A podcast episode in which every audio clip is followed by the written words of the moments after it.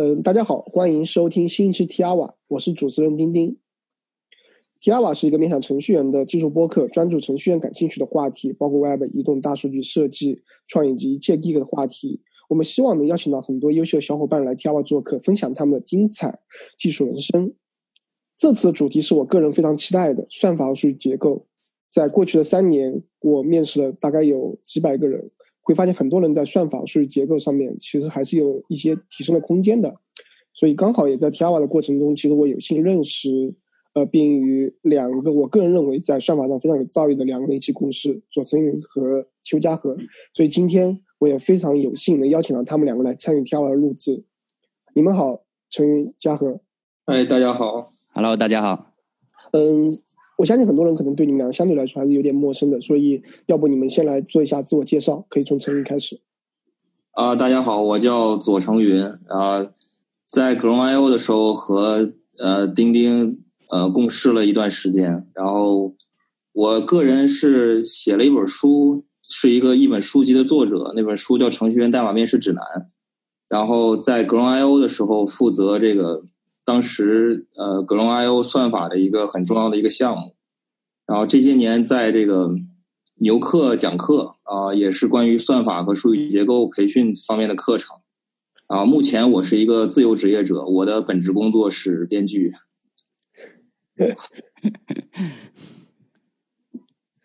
好，嘉禾呗。哦，OK。呃，大家好，我叫邱家和，然后呢，我在网络上的 ID 一般是 Hostan，所以大家可能看这个 ID 看的多一点，我自己的真名看的少一点。然后我之前就职于豌豆荚和 GreenL，之前就是给钉钉打工的。然后现在呢是自己出来做了 Algocast，主要是专注讲算法的，就是以视频讲，呃，以视频的形式来讲算法。对，就这些。嗯嗯，两位其实都很谦虚了。然后呃，因为。呃，陈云其实之前他那本书非常厚的一本书，然后基本基本上，我觉得就我们自己团队以前其实经常会翻一下，然后也会让陈云来给我们做很多的讲解。然后嘉禾因为之前我我不知道不太确定这里听 t i a 的那个听众里面多少 Scala 的那个呃一些工程师了，然后嘉禾本身其实是 Scala China 应该是发起者吧，Scala China 那个社区的发起者，然后。自己也在这个过程中，其实在国内的 Scala 推广上，其实也做了很多。然后最近也刚才嘉禾也提到了，其实，嗯，他现在在做 Algocast，也是让我想起了可能以前在一三年、一二年、一三年吧，可能 Terry 当时在做 Redcast China 的时候，然后当时在录视频、录视频，然后我还参与过一两期。对，所以，嗯，我其实当时我大概应该在十二月份的时候，也就是上个月知道，就是嘉禾你。自己出了一个 cast 嘛，然后开始把这个课程分享到网上去。然后我突然想到，也是陈云刚好在那个牛课上面，其实做大量的一些算法的一些呃课程啊，去教。因为陈云的脑子里有很多，其实我个人感觉我们完全不知道的东西，非常特别丰富。所以，我我其实包括我自己在刚才也提到了，在面试过程中，其实也会发现，其实有很多的工程师在这方面相对还是有一些提升空间的。所以我想了解，包括嘉禾你出呃现在在做 cast 去分享算法上面的一些东西，然后像今年可能极客时间其实也是一个很火的东西，然后里面其实也有蛮多算法课。你们两个其实是如何看待算法数据结构对于工程师本身技能的一些重要性？嗯，呃，因为我觉得我我觉得我跟嘉禾应该都会有一些个人的看法，然后要不我先说吧。嗯，就我我是觉得这个。它它这个其实技能的重要性这个东西其实不言而喻嘛，因为你看，哪怕早很长一段时间，这个就写在工在工程师的要求里面就有算法跟数据结构的这么一个要求。就再早以前，比如说这个就是在很早的那批搞计算机的人，他们更在乎这个。比如说我们知道这个，当时登月的时候，其实内存很小，就就登月了。那那你怎么在一个很小的空间内把这个让这个让这个整个过程能够呃没有没有没有任何问题的执行完，实际上它它一方面有要求有 coding 方面的一些能力，另外一方面就是你怎么去做优化嘛。那这这个这个事情为什么会今天提出来？其实源自于大家对于现在工程师要求的变多，对吧？你原来可能在这个我们说这个资本市场比较好的时候，它这个不乏项目就要求能干活的人，我我要的就是赶紧把这个功能做出来。这个时候可能。它这个算法和数据结构能力就就会作为一个稍微退而求其次的这么一个要求，因为当时活儿多，就是大家就是想要干功能，但现在你会看到说，各行各业那那些独角兽也都差不多成长为这个老大了，他开始注重这个整个这个在执行过程中的一些效率，他开始注重整个包括整个系统的一些稳定或者是一些优化能力，所以他他今天才会被。提到一个比原来要过去要更加重视的一个地步，所以我在我看来，这个重要性其实我们我们小我们那个一开始学计算机的时候，都都都有一个等式，虽然看起来也挺粗暴的一个等式，程序等于算法加数据结构。所以你说它对于工程师到你是一个程序员是吧？程序等于算法加数据结构，那它有没有重要性？那肯定是不言而喻的重要的。但是之所以今天会被提出来说它特别重要，其实源自于我们这个。呃，整个社会的认知和要求的一些变化，不知道嘉禾怎么看？呃，关于这一点，首先算法我肯定是认为非常重要。就像左老师讲那些啊，左老师讲 讲过了，我就不重复了。然后在现今，为什么有之所以有人提这个问题，肯定是很多人觉得不重要才会去问。哎，为什么呃对工程师或者程序员很重要？因为呃我们大多听到反馈是在实际工作中，很多人其实不会接触到算法。关于这点，我就想说，其实。呃，这个重要性它是针对不同的层次、不同工程师不同层次以及它呃具体不同岗位，其实是有区别的。对，比如说对算法工程师，那毫无疑问，他日常工作就是算法，算法对他来说肯定是非常非常重要的。那对于一般的业务开发，很多尤其是初级工程师，他一开始加入一家公司，其实很多时候就是做一些呃普通的业务开发。那对他来说，呃，是不是重要呢？这其实取决于他个人。他如果说呃，我只是想把日常工作做完。对吧？那这个时候真的是不需要懂什么算法，其实我就可以完成很多的 feature，其实是这样的。嗯，但是如果他对自己还是稍微有一点追求的话，对吧？想更深入了，那么他之所以不需要考虑算法，他应该清楚，是因为大部分人把这些算法都封装好了，无论是在标准库的 API 里面，还是说非常好用的开源软件里面，它都已经写在里面，你直接用一个 API 了，那你当然是不需要去关注这个算法了。但是如果你对自己稍微有点要求，那你其实可以去了解一下，你使用的这个开源软件，你使用的这个标准库，它后面是怎么实现的？你会看到遍地都是算法，就是在性能优化上，其实很多我们的先人以及前辈已经帮我们做了很多事情了。所以呢，我觉得这个东西其实呃是要非常具体问题具体分析的，就是说针对个人对自己的要求以及不同的岗位。那如果笼统的话，一定要给一个结论的话，我认为还是非常重要的。嗯嗯，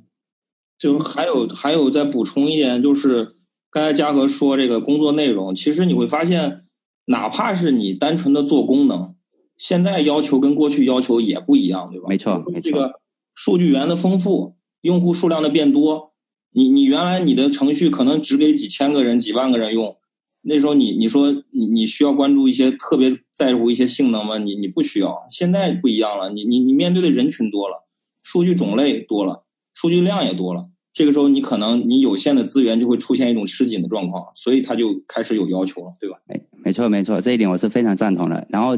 啊，周老师讲这一点的时候，我就讲到了，讲到在 GroundL 工作的一些经历嘛，包括跟啊咱们的那个前端负责人 Roy，他就讲到在 GroundL 其实 GroundL 是一个单页应用，有可能有一些历史历历史原因、历史因素，我们的数据其实是呃呃捞到前端去，然后再去做好多的呃不少的那个业务的逻辑的。这个时候前端其实会接收到很多呃那个呃数据，但是写前端的写 JS 的小伙伴其实一直以来都不是特别关注算法的。我我我拿到一个东西就直接用，而且 JS 里面其实没有很多复杂的那个数据结构，很方便的可以让你去高效的做一些操作。这个时候，比如说我有大量的数据，那我就一个一个去算，这个时候就会发现特别慢啊。这是真实从 Ground 出来呃反映到的一些经验。这时候你如果稍微有一些懂一些算法的话，哪怕是用一个比较简单的数据结构去做一些优化，都能把时间复杂度，比如说从 O N 方变成 O N，甚至是 log N。嗯，对。我我自己记得印象中蛮深刻一个例子啊，因为跟陈宇聊天，基本上很多聊着聊着就把问题聊没了嘛。对，所以我之前我记得也很印象很深刻，因为呃，如果大家对公幺稍微有一点了解的话，其实就会知道公幺其实有。呃，对外其实有一个叫无卖点的采集采集嘛，其实就会把所有的呃元素的信息都会采集到云端，然后在我们通过那个可视化的一个编辑器可以去做一个匹配。那当时其实我遇我们在我在写那个 JavaScript SDK 的时候，其实会遇到一个一些性能问题。这性能问题核心其实就是，呃，因为我会监控所有网页里面 DOM 的变化嘛，所以当一下子在网页里面插入非常多元素的时候，我需要去计算每一个插入元素，嗯，它对应的那些信息是怎样子的，然后把它的所有的原信息组装起来，并且发送到服务器。那当时遇到一个性能上的问题，其实就是。我一下子进来非常多，因为在浏览器本身，其实，在渲染过程中给我的，其实它不是给我一棵树，它是给我一个一个节点。嗯，但是其实一个一个节点本身上来说，它其实会可以是在内存里面直接我自己可以通过算法把它拼装成一棵树，或者我找到那个原节点，就这个树的顶点以后，然后再往下去走。所以当时在这个呃，如果一下子渲染出来是非常多举个例子，一下子可能在页面上新插入可能就几千个节点，那这个时候我每个去算法，其实本质上来说。呃，我这里每一个算其实会重复去计算很多信息，但如果我去找原节点，我再用广度是广度优先或者用深度优先，其实都可以去拿的时候，我很多信息是可以被开掘出来，比如往下去走的。所以当时在遇到这个问题的时候，我当时跟陈韵聊了一会儿，其实就是到底这个有什么更好方式去做，然后我们在画那个图去设想的时候，就找出了这样一个方法，然后通过算法去解决了。然后性能我自己具体的数字已经忘了，提升是非常非常大的，然后也解决了其实当时遇到渲染慢的一个问题。其实呃，因为两位其实也都知道嘛，其实我们自己的前端里面刚才提到，其实也是用了很多算法，包括我们自己的前端里面，其实当时无论是字符串的一些匹配啊，类似之类的，其实都是自己到最后，因为也是有局限于前端的相对来说算法库会相对比较少嘛，所以可能也是一些呃需要自己去弄。包括我记得陈云在里面为了做字符串匹配，专门去写了一个动态规划的一个算法。所以，我个人感觉，其实就是真实生活中，如果我们想让我们的服务跑的，呃，更快，或者说我们的性能更好，用户体验更好，其实这里面是能发挥很大的一些空间的。对，然后，所以我就想了解一下，呃，两位其实，在你们过去的工作中，让你们感觉，比如说算法或者数据结构，真正给你们自己的工作，或者说给你们写的代码的性能。或者稳定性带来极大的好处，包括后续维护性，我相信也会有一些实际应用。能否举一些例子？张老师，其实，其实我我我我其实我我这个我觉得哈，自己在这个职业生涯里面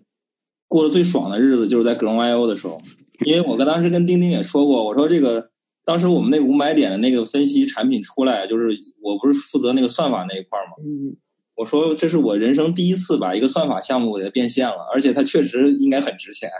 然后，但我我我我我并不确定这个东西能不能在这聊。可以啊，啊，就是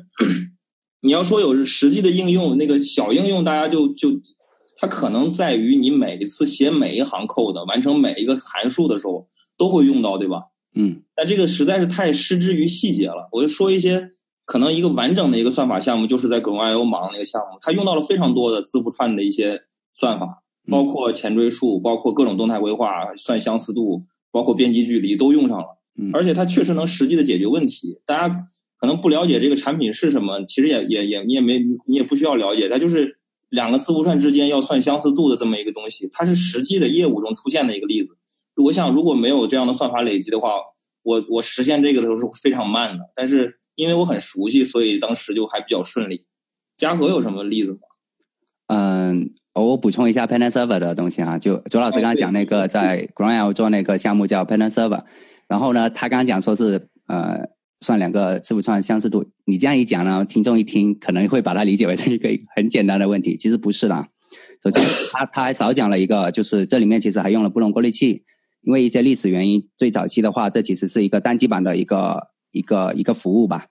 然后那时候数据量特别大，那个海量数据啊，GreenIO 对外吹出去的是吧？我们要全量采集，然后呢，数据数据量非常大，在这一块呢，卓老师其实也是做了不少的那个优化的，来怎么在单机上去处理这样的海量数据。但后来这个服务呢，又进一步的改被改成了那个分布式版本，然后又更好的去服务 Grana 啊。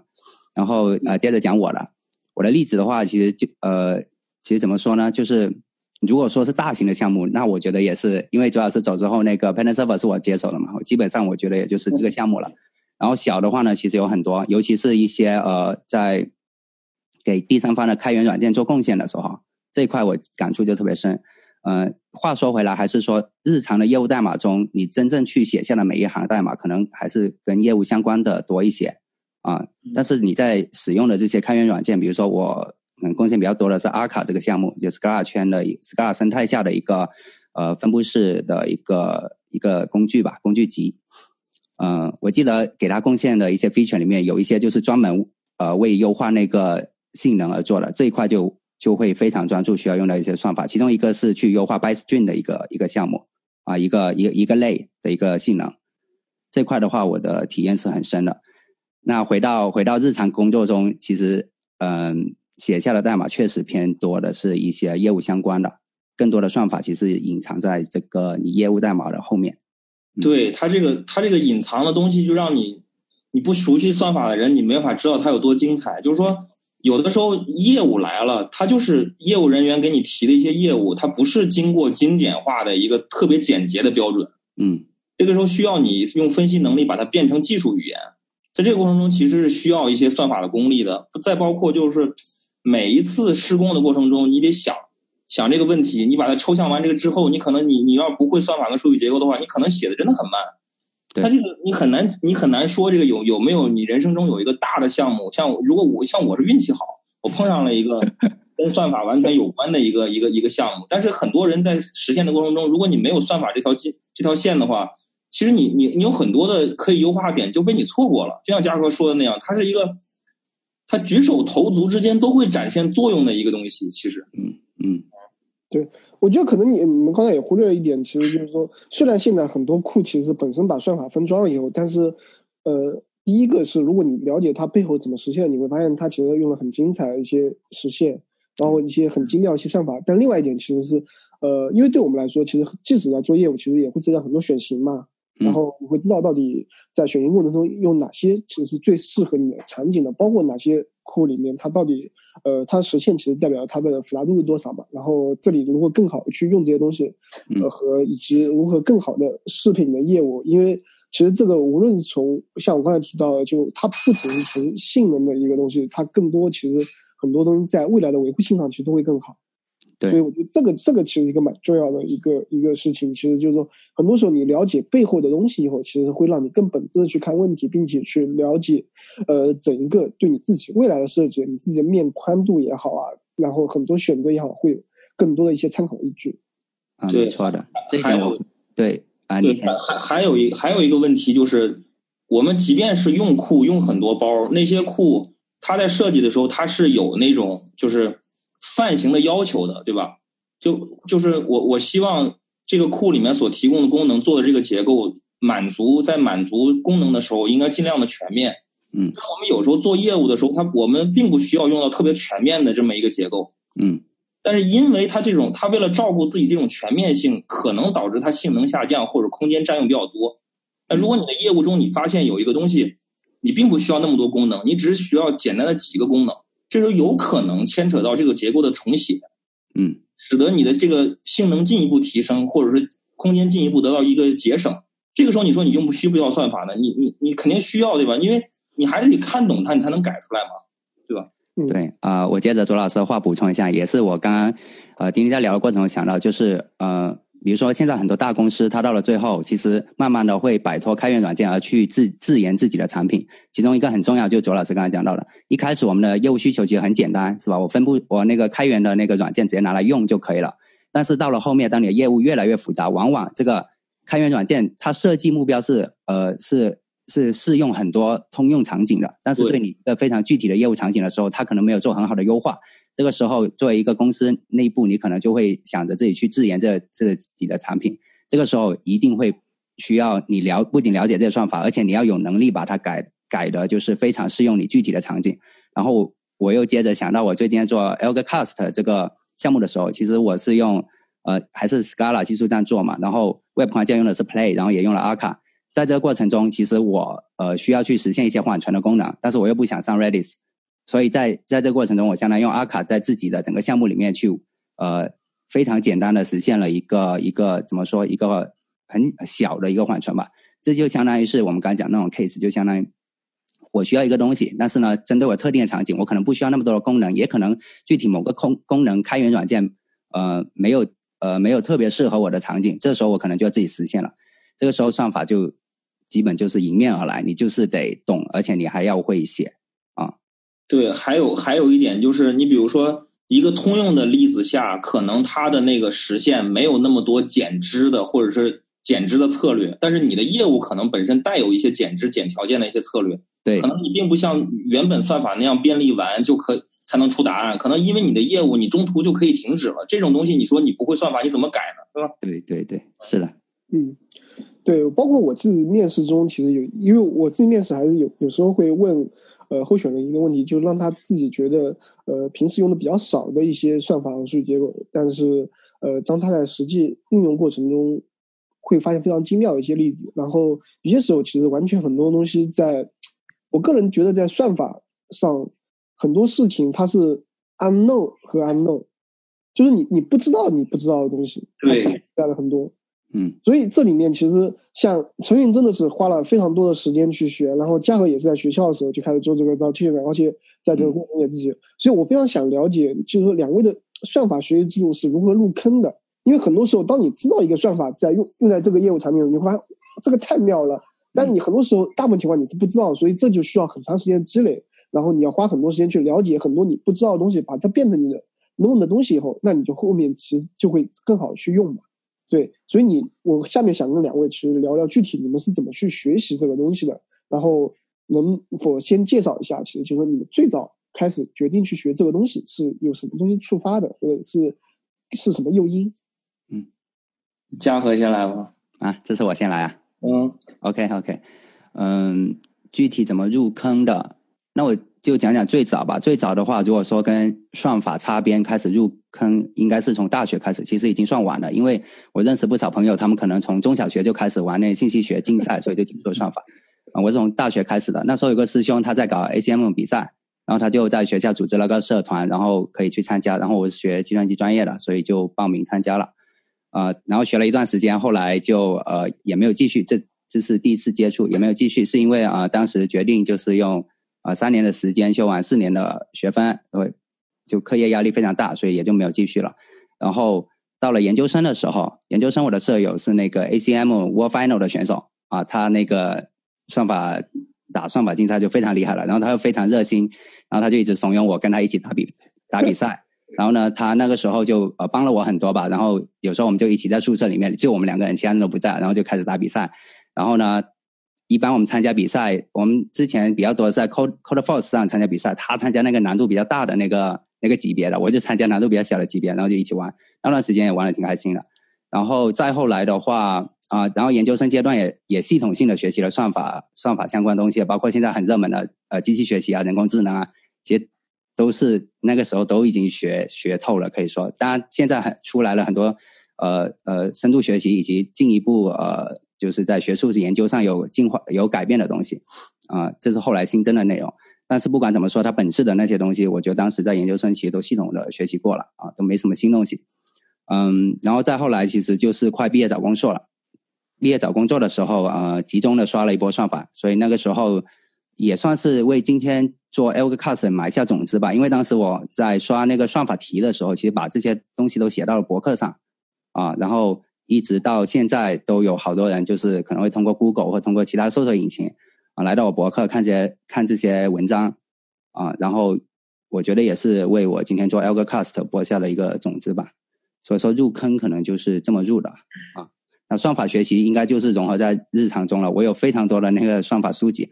啊，如果有要推荐的话，也有不少可以推荐的。如果系要系统化的学习算法，肯定还是要去读经典的算法书籍，以及甚至是论文的。啊，直接做题其实是，嗯，它它是比较快，或者说呃，它的目的性比较明显。比如说你要找工作，如果你真的很喜欢算法，想去学算法本身的一些精髓的话，还是得呃系统性的去学习。嗯，哦。像嘉禾这个入坑之路，就就充充满着那种大牛的闪闪金光，是吧？没有没有没有没有。我我我我当时我当时入坑其实很很理由很简单，就是要找工作。我我当时搞这个算法已经是比你们应该说，如果你算晚的话，我比你更晚。我是研究生时候才开始搞。嗯。然后因为当时在国外，然后这个基本上来说，在国外考只考两个，一个是算法，一个是系统设计。嗯，不像我们今天在国内，可能还问问网络啊，问问数据库啊，搞个什么设计模式啊，给你或者是某种语言的框架的使用细节，还会问一下。在国外基本上都不问这些，他们都觉得这些经验的东西。那我怎么验证出你这个真正验证出你的能力呢？就是考算法可能是一个很好的途径。当时是为了这个才入坑的，嗯，但是非常虐。其实嘉禾也应该知道，刚开始学的时候，这个东西对新手是特别不友好的一个对对一个东西。然后，但是虐了半年之后，就发现自己好仿佛获得了一些被优越感。我不知道嘉禾有没有这种感觉啊？嗯，你讲讲。就是就是他他他就是你你你你，当你刷着刷着解决一些很难的题之后，你会发现你真的在变聪明。这是这对于这对于一直只有小聪明的我来说是一个非常大的诱惑，嗯，然后就就上瘾了，所以一直就坚持了，从一零年开始到现在吧，就是我我倒不像嘉禾这么宽的知识面我其实对于深度学习，包括记忆记忆学习那些概率型的算法，其实了解甚少，大部分都是基础算法。嗯就是确定性算法一些，就一直在搞这些东西，所以我觉得，我觉得入坑当时其实是一个非常明确的一个很功利的目的，但是坚持下来的过程呢，其实是因为确实能让你感觉自己很有提升，而且实际也非常有提升，所以一直在坚持。我是因为这样的原因入坑的。所所以在这过程中，对你们两个来说，就是你整个过程中让你最难忘的一件事情是什么呢？最难忘，周老师你先来。呃，那可能就要牵扯到具体的一个题目了。我一直，你要你一开始这个，这个，我我我，因为我看到这个提纲了，所以 所以这个我我想到的第一件事就是，我我记得当时还是菜鸟，当时刚刚开始研究这个这个这个所谓的刷题算法题的时候，还才才不到一年，那个时候遇到了一道题目，就是说在两个有序的数组中找到。整体 DK 小的数这个题，嘉禾应该有印象啊，有印象。丁丁应该也有印象，因为这是常常考题嘛。当时那个网络下，我去搜了很多帖子，发现只有 idea 的贡献，而没有实际实现。然后我就想把它弄出来，因为当时这当时又功力又不够，所以我真的就是在家里面憋了两天，把它搞出来，然后还自己写了对数器，把它验出来的时候，让我觉得特别难忘。嗯，真让我觉得特别难忘，因为第一。就是或者或者，那我我我稍微插入一下，你可以把这个题目稍微介绍一下，因为我我相信很多我们的听众在这里其实他不是特别了解那个背景。哦，就是其实这个特别简单的题，就假设有两个有序数组，它可能长度不一样长，那你怎么找到整体？就是两个数组中整体的 DK 小的数？我们如果要是最简单的方法，你就是把这个把这两个数组搞成一个数组，给它排个序嘛，对吧？或者是类似用类似外排的方式给它生成一个统一有序的一个大序列，但这样的话，它的复杂度就是，你可以认为第一个数组如果长度为 n，第二个数组长度为 m 的话，它是一个 b 勾 n 加 m 的复杂度。但实际上它是可以在两个数组中通都通过二分的方式来找到这个 DK 小的数的，就其实就是这么一个事儿。嗯，但是只是当时在网上只有因为可能年代比较早，它只有 idea，没有一些实际的代码。因为年代比较早嘛，所以当时就自己实现了这个题，啊，就这么一个背景，这是让我觉得特别难忘的一件事情。因为为什么呢？因为那是我第一次觉得自己可以利用我已经学到的一些经验，搞一点自己的东西，所以让我是最难忘的一件事情。嗯，啊，OK，呃，刚才在听嗯左老师讲的过程中啊，然后我也在迅速的回忆我有没有。这种非常非常具体的这种非常难忘的一个事啊，我想了一下，还还还真有。就我分享两个事情吧，一个是非常具体的，另一个是可能偏不具体、偏泛化一点的。具体的话呢，就是呃，应该也是我读研究生的时候吧。那时候国内有呃也开始微信好像也是那时候起来吧，然后开始有人写公众号，然后其中有个公众号是专门讲一些呃算法相关的、算法题目相关的。然后他可能比如说每天出一个算法题，然后第二大家可以想对吧？然后第二天我就。啊，出一出一个答案，那答案可能有他自己想的，也有可能是别人投稿讲的。然后当时出了一个题吧，那个题目在网上应该都没有，就是也可能是有人刚去面什么公司泄露出来的，也有可能是啊他自己想的，都没有。然后完了之后，第一天出，第二天出答案。但我看了之后，发现那个所谓的他，尤其是这个公众号他的那个呃叫什么博主吧，他选的那个答案，我觉得并不是特别的，就不是最优答案。因为想了一下，好像有更好的答案，然后就想了，可能比较 tricky，然后就想了一下，然后给这个公众号投稿。当时这公众号应该还是呃关注人还挺多的啊，嗯，然后后来他就觉得哎不错，然后就把他选上来了。然后完了之后，我们后面还有那个联系。就加了微信，当时还在想着，当时我还在读书，还在想着说，哎，我们可不可以以此，呃，为起点，然后开始两个人一起去合作做些什么事情？因为在就在当时，其实呃，算法也好，数据结构啊，这种在找工作面试的时候，已经就是呃，大家就是会非常强调说要去呃刷题啊，要去准备啊的东西。所以当时我们其实就考虑过，说是不是要合作一点什么事情？当然后来没有，还是还还是那个话，就是啊，我读书的时候都特别的忙。呃，研究生的时候也是啊，先是呃又要写论文，又要做项目，在导师开的公司里面做项目，所以后来探讨了半天也没有落实下去。啊，这是刚才在听卓老师啊分享一道题的时候，我是想到另一道题，对，也是和题相关的。然后分享另一点呢，就是不是具体的一件事情，是一个比较泛化一点，但是我觉得也是在这整个过程中非常难忘的，那就是在现在做 Elgcast 的过程中。以前如果说是通过网上去写博客、写文章，然后分享给大家，然后大家通过呃评论、通过 email 给我反馈，然后呃我去连接到世界上不同地方这些人，这一次就更加近距离了。因为我在做 Elgcast，很多人会来我的平台上看课程、买课程，然后我还直接把我微信放到那个页面上，他们可以直接加我微信。那在这个过程中就会产生，就跟怎么说，就是跟世界上其他人产生连接啊。他可能在不同的国家，啊，不同的大洲，然后有时候很有意思的事情就发生。比如说，就在昨晚，还有一个刚加我的一个用户吧，他说：“嗯，以前看了我非看了许多我写的文章嘛，然后没有想到今天在微信这里遇到了真人，然后就觉得世界非常的神奇，就那种感觉给我就特别棒啊！这是一个一个说在这个做过程中，嗯，非常让我呃难忘的一个一种感觉吧，嗯。”它不是具体的一件事情，但是我觉得是挺好的。嗯，理解，因为嗯，这个感觉有点像 T 二给我带来的，就 T 二让我其实，在录节目过程中把它发出去，其实也会让很多人其实给我建立虚拟的连接嘛。嗯，然后可能其实蛮多人也是因为听了 t i a a 然后跟我有连接，然后再联系，然后再加入的。啊，我也算。你刚才说的这个，我会特别有感触。然后。包括你说的第一件事情，其实就很多时候在，呃，我自己在开源项目里面认识的人，然后一起做过项目的人，一起提交过代码的人，其实我自己因为刚好上周也跟，嗯，在公司里面给大家分享一下我的一些整个成长过程嘛，所以我发现很多一些之前一些连接点，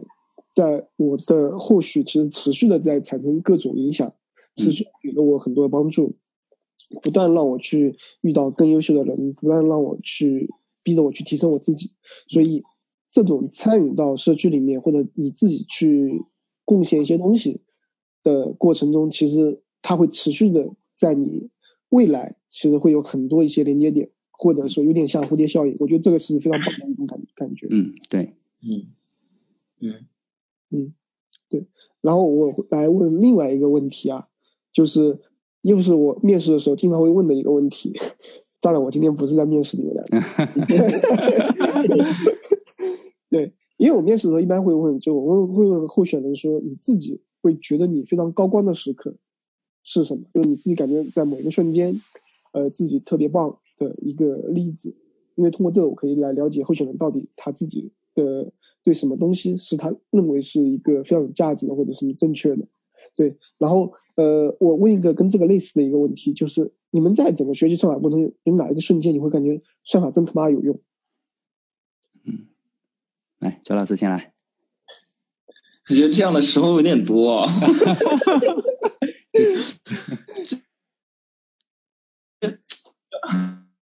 要不嘉禾先来，我在。其实你刚才已经说了很多，对吧？我们都说了很。其实我讲讲吧，就是我觉得这个问题跟上一个问题其实。挺相近。你说你最快乐的一件事情，或对吧？然后最高峰体验的一件事情，其实很有可能就是你最难忘的一件事情。对对对，对吧？所所以跟上一个问题其实有一点重复。但是呃，我如果要说的话，我感觉也还是刚才分享的那些，就是，呃，一是你在用一个具体的一个算法解决了一个问题之后，主要是肯定啊有很多这种体会啊，然后收获的快乐。另一种就是我在做这件事情的同时去输出，然后去嗯去创造，去表达自己，然后和这个世界产生这种连接，带给自己的快乐。我我现在越往后，我越发现，就第二种的快乐，我发现使我更快乐啊。就是之前的话，我可能比如说在公司工作，然后我解决一个问题，我用算法解决问题啊，很开心，特别开心。然后现在的话，我感觉是，其实不局限算法，我觉得任何其他事情都是一样，包括像丁丁说的做播客，可能有很多听众他是在写文章，或者说像左老师在做剧本。其实我认为这种都是一种创作表达了，表达自己。那这种的话，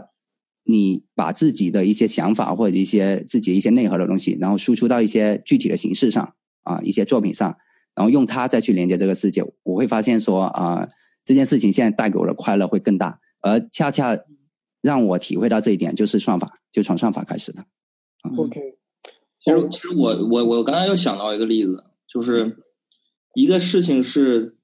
让我觉得算法很有用的。其实我们都知道，ACM 的算法它有一自己的局限性，比如现在 ACM 很多题目都默认的是解决这个问题，你用单 CPU 单内存系统，对吧？嗯。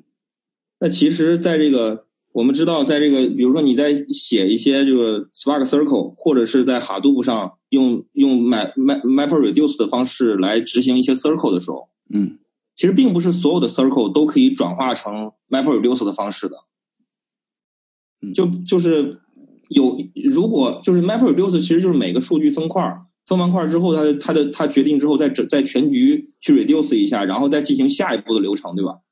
但是如果你对对于并行算法这个东西不是很了解的话，其实你并不知道为什么为什么这个 circle 它可以执行 MapReduce 的时候就发现起了很多的那个起了很多执行单元来执行，然后再往一起合并，它会很快。为什么这个 circle 它只能就是单线程的执行，执行完了之后跑起来很慢？为为什么会这样？其实就在于有有些 circle 不能够化成并行算法来执行。这个时候你会觉得算法非常有用，它可能超越了你之前了解的那些 ACM 的那些。模型下的一些算法，它进入了一个新的领域，并行算法，一下就提高了很多的工作效率。嗯，再举一个例子，就比如说有一个有一个有有一个很经典的题目，就是你怎么去统计中国有多少个湖泊这个问题。嗯，就首先你会想到，我把我把中国的地图，我要先给它类似于做灰化处理，或者说再再简单一点，陆地我就给它标零，是有水的位置我就给它标一。对吧？整张地图就画成了一个零一信息。嗯，但是湖所谓的有湖有多少个湖泊，其实就像我们刚才就是经典的一个算法中的一个导问题，就是一连成一连成一片的一，这算一个湖泊。那你怎么计算全国的湖泊呢？你只能把地图给分块儿，地图分块儿分别统计它的湖泊数量。那怎那这些你单独统计的时候，有一个湖泊会被可能会被切成好多个块儿，它会单独统计了，你的湖泊数量就会变多，对吗？嗯，这个时候你得想，在块儿与块儿合并的过程中，我怎么样有一种策略来减少这个湖泊的数量，让原本因为我以因为我人为切分产生的湖泊给它合在一起，就有这样一个问题。这个时候它只还是一个并行算法的问题，它它你会觉得它非常有用，因为而且这种有用它是实际展现在钱上的，或者实际展现在你的计算资源的节省上的。所以这个时候就会让我觉得它这个非常有用。嗯嗯嗯，我感觉两个已经在不同的维度去讨论问题了。我，对，因为我我补充一下嘉禾的那个，我觉得你说第二点其实恰恰是，当然最近刚好看了一本书嘛，我等一下需要 P 的时候会说，其实就我们到底生命的意义在什么东西，这个就有点太大了。所以就是当我们在这个。呃，社会里面其实，当我们对于别人的生活做出贡献，然后为团体去贡献力量，其实是我们觉得我们生命真正在产生意义。我觉得这个这个是非常，呃，可能这种奉献精神可能是真的会让我们觉得存在，或者说是，呃，我们自己这条路在往下走，或者说我们我们在成长过程中，我觉得是非常来强大的一个外力激励。对我觉得这个可能是一个。对，我觉得这个话题其实都可以，甚至可以单独讲一期，包括后面，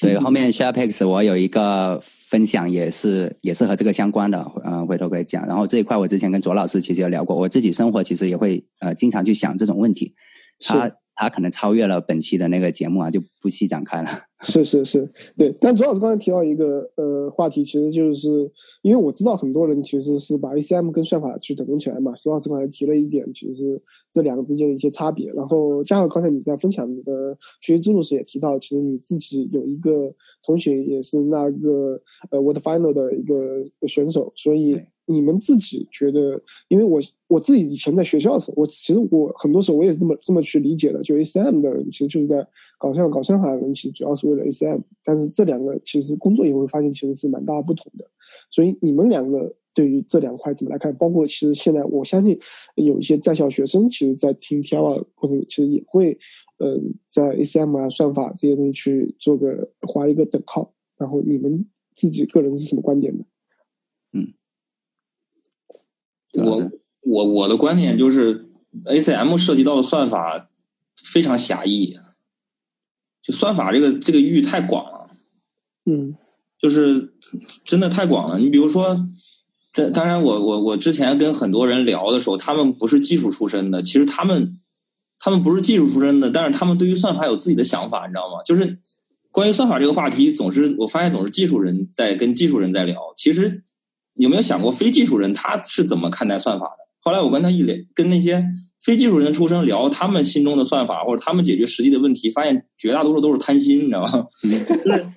周老师这周老师这个观点，我最近可能会写一篇文呃文章，也是也是和这个相关的。嗯，对，但是但是你你会你会觉得他们提出的算法的这个思想都是贪心，感觉很单调，实际上不是，就他们基于自己的业务下搞出来一个东西。而我我们都知道，这个 ACM 比赛的时候，它的数据非常干净的，对吧？它是一个理想的模型啊。而算法的展开，其实你可能处理的是非常复杂的业务。首先，首先从处理的这样一个环境来看，ACM 跟算法所处理的环境就有很大的不同。当然，算法研究可能都要还原还原到一种非常理想的模型，但是你在实际实施算法过程中，你总会遇到非常复杂的情况。还有就是。哎，其实这个话题之前有一个人说了说了一个段子，说算法分为三种：第一，书本上的算法；第二，面试的算法；第三，ACM 的算法。看着还挺挺有趣的。但是我觉得这个就是为为什么大家会把 ACM 划等跟算法划等号？原因可能是 ACM 给人的形象实在是太太过理性了，是吧？但是它实际上 ACM 所涉及到算法领域，在算法中还是一个比较窄的域。比如说我们刚才谈到的 ACM 不关心并行算法。或者说很少去关心并行算法，再一点就是 ACM 其实很少去关心这个非确定性算法，比如今天机器学习它基于预测的一些算法，这都是不会去关心的，所以它把它划等号肯定是有失偏颇的。我不知道嘉禾怎么看这个问题啊？我表示赞同。首先，左老师，左老师已经其实已经讲的比较全面，我觉得啊，有不少也是我想表达观点。基本上，呃，ACM 它本身是一个大学生程序设计竞赛，它本身是个比赛，所以里面出现的题目呢，哪怕有些是非常有用的、非常经典的计算机算法，比如说用在了我们呃各种软件中，但是它也是把这个算法抽离出来，然后针对某个场景，然后给你一个题目，然后给你一个小呃，比如说数据集比较小的一个呃，一一个比较小的数据集，一个比较干净的数据集，然后再把这个问题稍微简化一下，哎，你可以在大概十几行、几十行代码把它写出来。对，它反映的是这个算法的思想，但是现实生活中其实不是这个样子，就像卓老师说的。所以，像你如果把这个 ACM 这样一个竞赛和算法等同起来，我觉得是非常非常有失偏颇的。算法明显是比这个呃 ACM 比赛是要大很多的，它的一个覆盖面是要大很多的。嗯，对我我再给大家举个例子，比如说 ACM 的选手在做题的时候，他们都会通过已经给的具体的数据量。来推它需要一个什么复杂度的算法，对吧？这种技巧基本上只要玩 ACM 人都会，而且有很多通用模板直接套用。但是但是你在现实世界你怎么可能呢？对吧？你怎么知道给定的数据量不会在哪个不会超过哪个范围？你不知道，你你就是说，它它其实 ACM 是一种利用算法来，你可以把它理解为利用算法在玩的一种游戏，而且游戏规则相对来说比较明确。嗯。算法的适用范围肯定是比这个要大很多的，对的，嗯嗯，好，对，呃，那问一个问题，其实你们两个在学过程中，有哪个瞬间，其实你非常想放弃，我觉得不太想去继续学了，这个东西好无聊啊，或者说感觉没啥用。嗯，这个我先来吧，因为我回答比较简短。我感觉，对我感觉对我来说好像没有什么想放弃的时刻。嗯，为什么呢？我也是。对，因为呃，对我来说，因为我就没有把它没有把这件事情当成一定要坚持下去达到某个目标的事情。嗯，所以在这个过程中，我可能说，哎，这段时间学一学，看一下某本经典算法书，对吧？然后可能有些书还是竞赛相关的。然后那下段时间可能好几个月我就都没有看，也可能投入工作中，在工作中去用或者说接触。但我就从来没有把它定成一个一个一个非要达到什么 level 的一个目标，所以我觉得放弃这就这个问题对我来说无效，基本上对我来说是无效。我没有想过放弃这个词啊，在这个过程中啊。好，就我我我我也是表达这个观点，就是你它是你往下继续发展、继续学习根本绕不开的一个东西啊。嗯，所以就不知道，就是也也没有想过为什么会放弃，就是。你即便放弃了，你最终有一天你还得碰到它，这因为是你绕不开的一个东西，不是说你逃避了就有用，没用是吧？嗯，你你编剧的时候你要算法干嘛？这个你那也不叫放弃对吧？那最多算一种归隐是吧？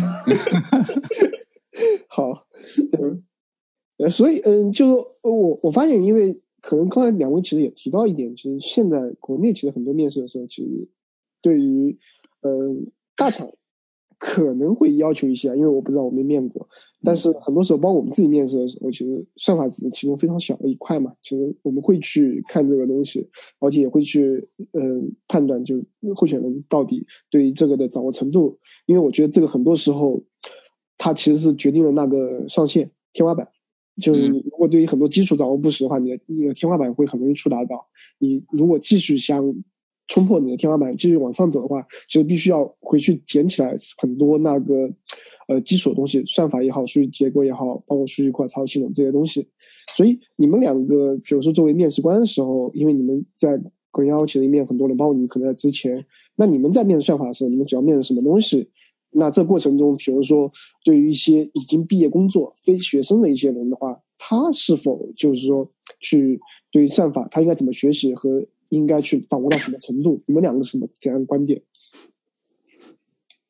我们可以先先看看这个面试的时候在面什么吧，对吧？嗯嗯，那个，因为首先这个我我我我我可能是参加面试要比很多人多的，因为我我我之前有一个，因为就是可能生生性比较偏见是吧？所以我就。我我没有有空没空我就去参加一个面试，我靠！我最后我不去嘛，对吧？哎，这一点我要给大家分享。我我之前听过某一位高人说过一句话，就是你不要在找工作的时候去参加面试，你要在你过得最爽的时候去参加面试。为什么呢？就有点像你你你你租房子，你租房子的时候，如果你马上要搬家了，你这时候找房子，你你挑不到好房子，因为你心态会很急。但如果你在一个单位过得最爽的时候，你去参加面试，其实心态上有恃无恐，你反而能够发挥的好。另外，也可以看看自己值什么价钱，对吧？这个是一个额外的一个分享。另外，这这谈回来说，面试时候在面什么？其实我因为我参加了很多的面试，我也综合了很多面试官的他们的一人面试风格。基本上来讲，首先第一点考 coding，因为这个东西是最直接的，考 coding。还有就是面试的时候，对对面试官来说，他选的题目呢？需要有很大的区分度，比如说啊，有一个程度比较不好的同学，他来面给了一个什么方法，我可以打一个分儿；另外一个程度稍微好点的呢，给了一个稍微优良点的解，我可以打一个分儿。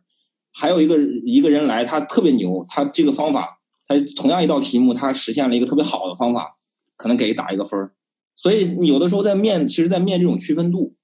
啊，我不知道嘉禾是有有有有没有什么想补充的？我我觉得是这样的，就一个是。一个是 coding 的技巧，另外一个就是你对于一个问题，你到底分析到一个什么样的一个程度，其实可以用算法题来来考验出来的。嗯嗯，我补充一下，就是我先讲讲刚才丁丁说，呃，关于大厂到底考不考面试这一块，他不是很肯定。但是呃，我这边基本上我觉得大部分参加过这个呃大厂面试的，可能都清楚啊，包括跟其他朋友聊也清楚。呃，无论是国际的，对吧？像 Google、Facebook 这些非常有名的大厂，还是国内的啊？现在某些大厂啊，我就不记具体题面，基本上都是会考算法的就肯定是要考算法的。然后呃，关于为什么说面试的时候要面算法，其实我也在我做 Algocast 的时候，其实有特别强调说我为什么要做它。呃，有有讲到，其实基本上本质就在于说，你很难在那么短时间内对一个陌生人做出一个评价。这时候我们只能简单粗暴的用一种比较廉价的方式，或者比较呃比较怎么说的比较简单的方式，然后去去呃来做划分。这一点跟高考其实特别像。嗯，那回到刚才说到，嗯，说面试的时候会面什么啊？正因为如此，所以我其实是反对纯算法面试的。就是整个过程中，我只只考算法这种事情，我是很反对的。之前在推特上，呃，其实就有掀起过一波这种论战 了，以 DHH 为为代表的，对吧？李老大为代表的，就是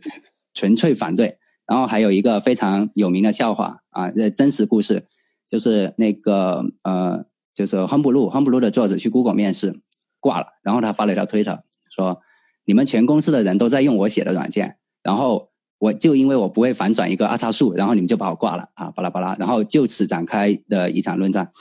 嗯，所以呢，对纯算法面试，我呃我是很反对的。就是如果说从一开始面试到最后招这个人，我们只面了算法，那我觉得这是很不合理的。那但是实际面试过程中呢，我其实偶尔也会考算法，或者说让他写一写代码啊。我是怎么做的呢？嗯，我一般有两种划分，一种比如说对于已经工作一段时间了，或有一定工作年限了，有一自己的一些项目的，我基本就投入跟他聊项目，越聊越深，越聊越深，一定会在某个点上跟某个算法连接起来，甚至就是某个算法。我现在能在大脑里闪过的，就是当时面试有一个人说他自己做了一个那个安卓上的一个什么一个什么应用吧，对吧？他自己学生的时候做了一个项目，然后里面用了一个 LRU Catch 缓存算法，对吧？他自己提到了。啊，那很好啊，那我就说，哎，你你你知不知道这个东西的原理是什么？是怎么实现的？他给讲，哎，讲的也挺好的。那我们来写写代码，就非常的自然。我并不是一上来说，哎，同学，我们来做一个算法题吧，叫 LIU Catch，你给我实现一下，就非常的突兀。所以呢，我之前在 GraalO 的那个面试经历，基本都是这样，以项目为展开，然后不断的细聊，聊到某一点能和我以前，因为我算接触过的算法题也比较多嘛。或者某个具体的一个算法有联系，我就把它拿出来让你写一写。而且我的考核也比较多维，并不是说一定要求你 bug free，就是你一次性写下去没有任何一个 bug。呃，这个其实对于没有准备的人来说，其实还挺难的。非 ACM 选手且没有准备面呃算法面试，其实还挺难的。这个时候如果写错，我会我会让我会我会跟他交流，然后看他怎么在这个过程中，因为写错是每个程序员和工程师都会有的，写 bug 是每个程序员工程师都会有的。这时候你在我面前写 bug 还那么紧张，对吧？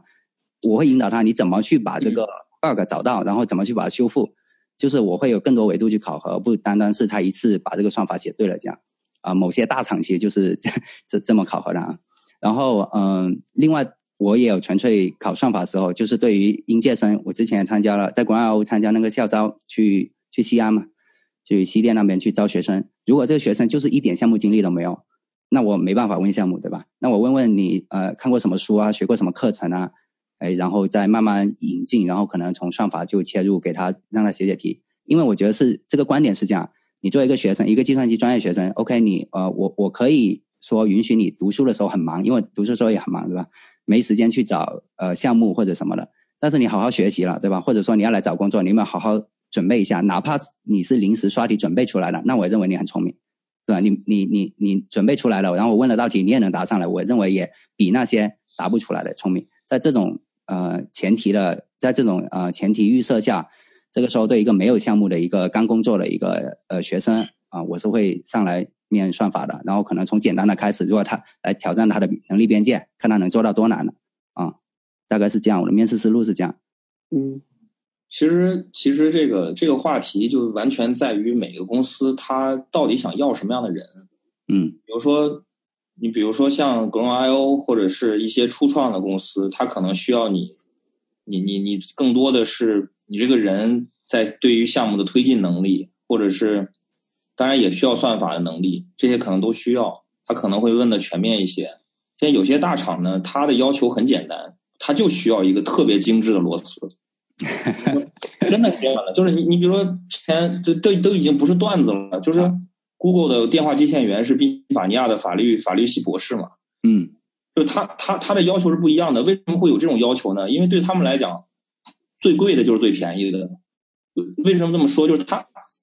你做算法进去，我不要求你去 push 一个什么项目，你你就把你这个小模块维护好，这个模模块你的性能稍微提升一点点，Google 的那个架构下就能带来很多的收益，它是这样一个结构。这个时候，可能这样的大厂公司它就特别在乎，可能就变成了纸面算法的公司。嗯它其实在于它它每个公司要人方面的一些要求的不同，嗯会导致这样的问题。嗯那基基但是基本上来讲，越大的公司，它需要算法能力就越高，因为有的时候它它已经很成熟了，你可能几年也不会有一个产品线有推动，它就要求你在现有的业务下怎么把它弄成最精致的样子，对吧？嗯，或者我补充一下，它其实就是呃，也不需要你来呃创造什么新的产品，所以呢，它它需要一些聪明的人，或者说不笨的人。那我尤其像 Google，Google 其实它有一个，它有下面有个页面，它其实是会指导你怎么去准备 Google 的算法面试的，你知道吗？就是它会告诉你，哎，你要准备这个这个那个那个，对吧？对也就是说，在它的预设下，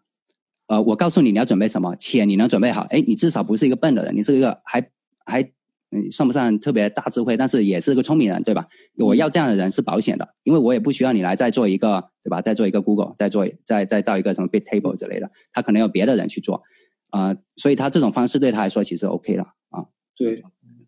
I see，是可能阶段不太一样吧。嗯，对对，所以呃，我两两位，如果我现在正在学算法，或者说我想去学算法，你们对我会有什么建议呢？嗯，我先来，好啊，我觉得我觉得丁丁后面可以说，哎，谁先来的啊？不然我总是在等卓老师。好 好 OK OK，我先来吧，就是嗯嗯，我我觉得分看你说想学这个算法背后的驱动力，或者说是呃目标是什么。这很重要。嗯对对对，说比如说很多人其实就是近期啊，对吧？我我明年我要换工作了，然后我想到别的公司去。这时候我们刚刚已经讨论过了，基本上大厂甚至现在很多中小厂也都要面算法了。那我的目目的非常明确，我就是只是想去面试，那时候基本上就是短平快刷题，对吧？在一些非常知名的 OJ 上，对吧？或者也可以来我平台上学习的，就是哎去听听卓老师的课，这种就非常快，因为你要的其实你的目标其实是可能打算换工作了。但是如果你是说想补充自己算法这块这块技术技能，嗯、这一点的技能啊，技能板之类的，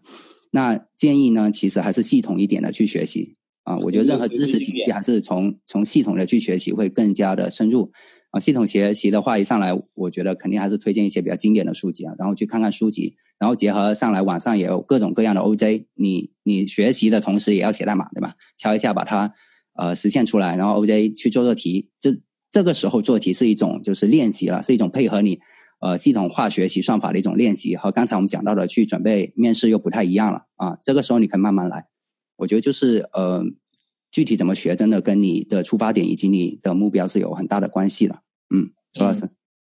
我我我我我觉得嘉哥讲的非常好，然后我就补充一点，他其实跟你这个人的性格也有关系。嗯就有些，比方说像嘉禾这样的人，他他他他能够用好奇心就让他拱到很多的东很很高的一个地步啊，谢谢。就他所唯一需要的就是他的好奇心，但很多人他其实驱动力是不足的，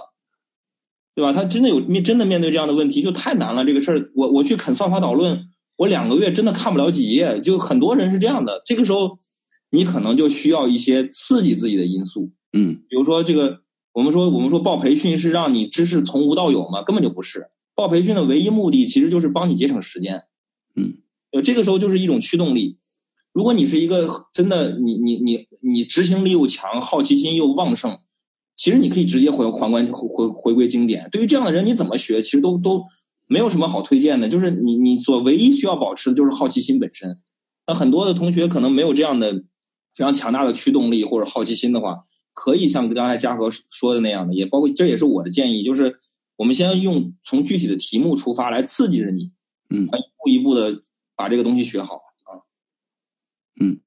当然最终还是要回归经典的，对。嗯是是，所以这里会衍生出来另外一个，其实是因为呃一开始也提到，就是上个月看到嘉禾在搞 LCAST 嘛，然后去呃我个人理解是回归到基础的东西，回归到一个我的技能站里面最扎实的那一部分，然后去向它去在互联网通过互联网方式去对外传播嘛，然后也是像呃陈云刚才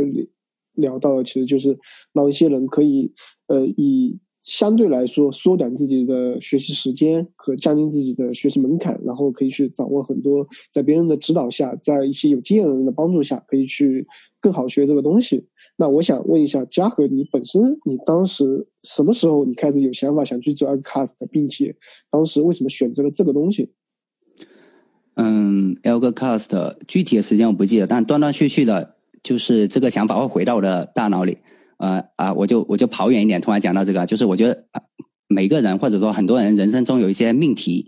他是时不时会跑回来的。就是我可能十岁的时候想到一个东西，哎，我要去做某某某事，哎，后来我忘了。到了二十岁，突然它跑回来。人生中有些命题总是会回到你的大脑中，这时候他如果一次、两次、三次又击中你的话，可能有一天你就会去做它。我觉得，我觉得这个算法这个算是一个，它不是什么特别了不起的事情，也不是什么改变世界的事情，但是呃，从我。读书的时候写下那些博客，然后不断有人给反馈，好的坏的，其实很多其实好的就是感激你，就是免费分享这些东西的。我当时其实很开心，很开心说，呃，这些东西对人还是有用的。然后那时候其实就会想说，哎，有没有其他形式去做？然后一直到后来，其实想自己去说，凭自己的能力可不可以去做一个 indie hacker，可以自己去 solo 去做点事情？哎，这个这个命题又会回来，哎，我切入点是什么呢？这东西是我已有的一些优势。啊，那我其实也可以选择去切入，就各种原因说，哎，这这个这个做算法视频这个事情会回到我生命中，所以我就去做了。那很重要的，其实你会去分析这个过程中说，还有很多细节的东西啊，很实际的东西，比如说，呃，我集成了那些呃，像 GraalO 还有 GA 这些数据分析工具，我时不时我就开在我我的博客上，是吧？有有有多少流量，然后大家都在干啥？就发现大家来来回回就是在看我那些算法文章。那那些文章其实都已经是我读书的时候写，我现在去看其实都不太满意了。包括代码写的，我觉得也很丑。就以我现在角度去看，写的也不好。那他们还不断的在在看，那我会想着说，那我不如出一些更好的东西让他们去看了。而且现在用视频这种形式来展示学习内容以及娱乐内容是一种越来越普遍的方式吧。所以我就想着用视频去做这个嗯算法教学了。对，OK，好，嗯，我想陈宇啊，你有看过 Lcast 的一些视频吗？看过。那你个人怎么来点评呢？你可以忽略嘉禾，可能当他现在不在。注意啊，注意啊，周老师。因为长沙找你去。因为我我我我，其实其实我线下跟嘉禾在微信上，包括平时是经常聊的。嗯。然后我首先我觉得这个他这个短视频做的很精致，然后每道题目分析的很到位。但是这都不是重点，重点是嘉禾是一个在做这件事情的时候，他是以一个艺术家性格来做这件事情。嗯，就是说他他不在乎市场，换句话说，他没有那么在乎市场，但是他在乎的是什么呢？他在乎的是他内容。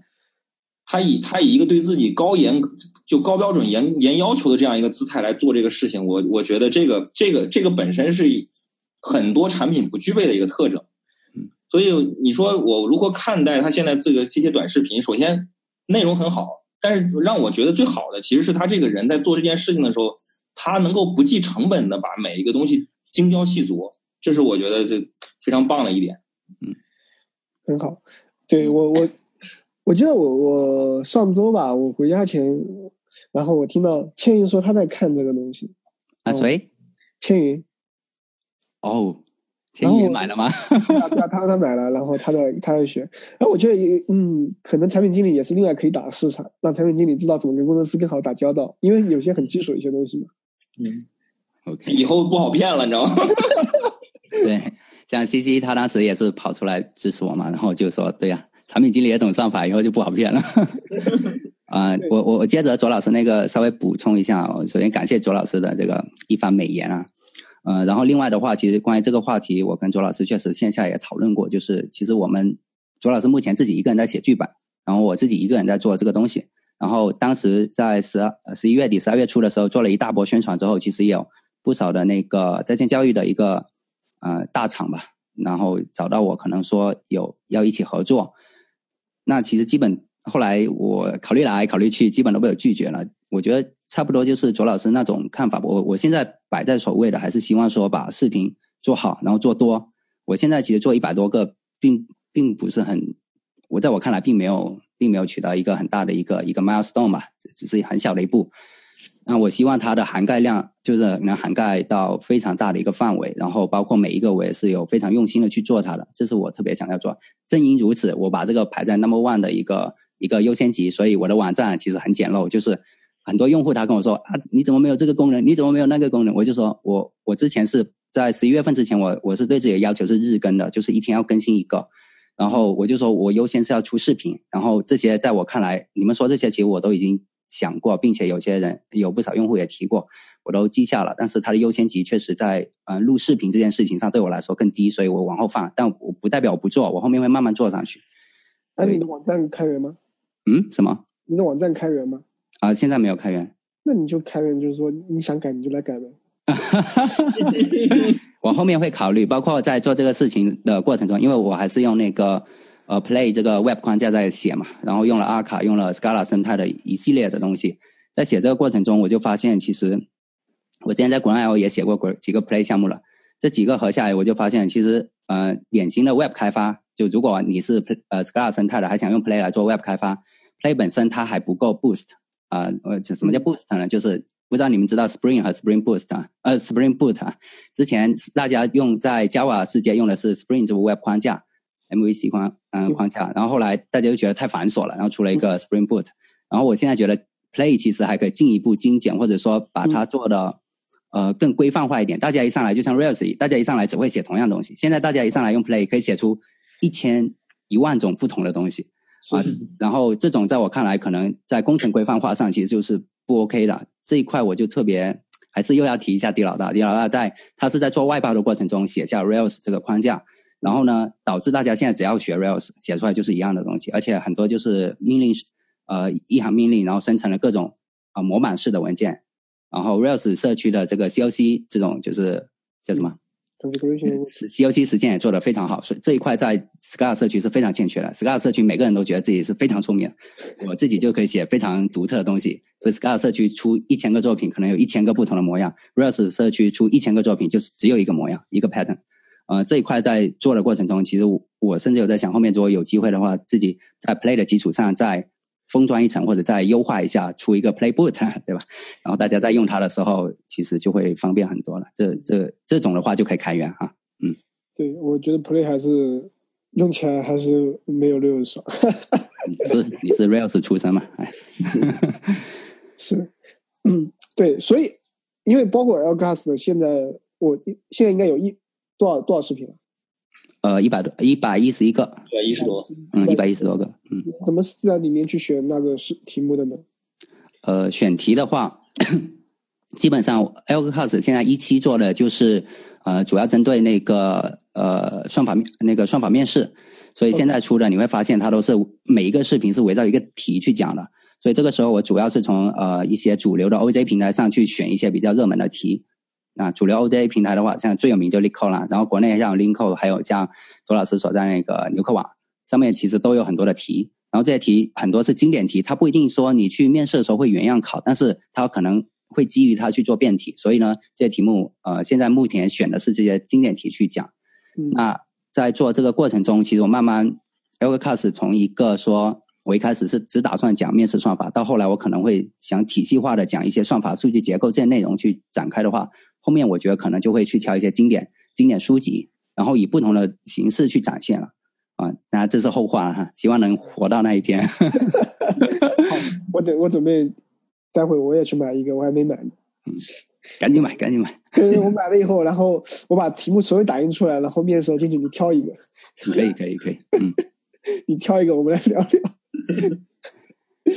对，所以你怎么评价那个 L Cast 上题目呢？因为你的刷题量真的是非常非常大。嗯嗯，我觉得都是很经典的题，都是很经典的题。然后，而且而且嘉禾很良心的一点，就是每道题后面它会标来自于 Lead Code、Lead Code 的这种来源嘛。嗯对吧嗯，都是很经典的题目。然后，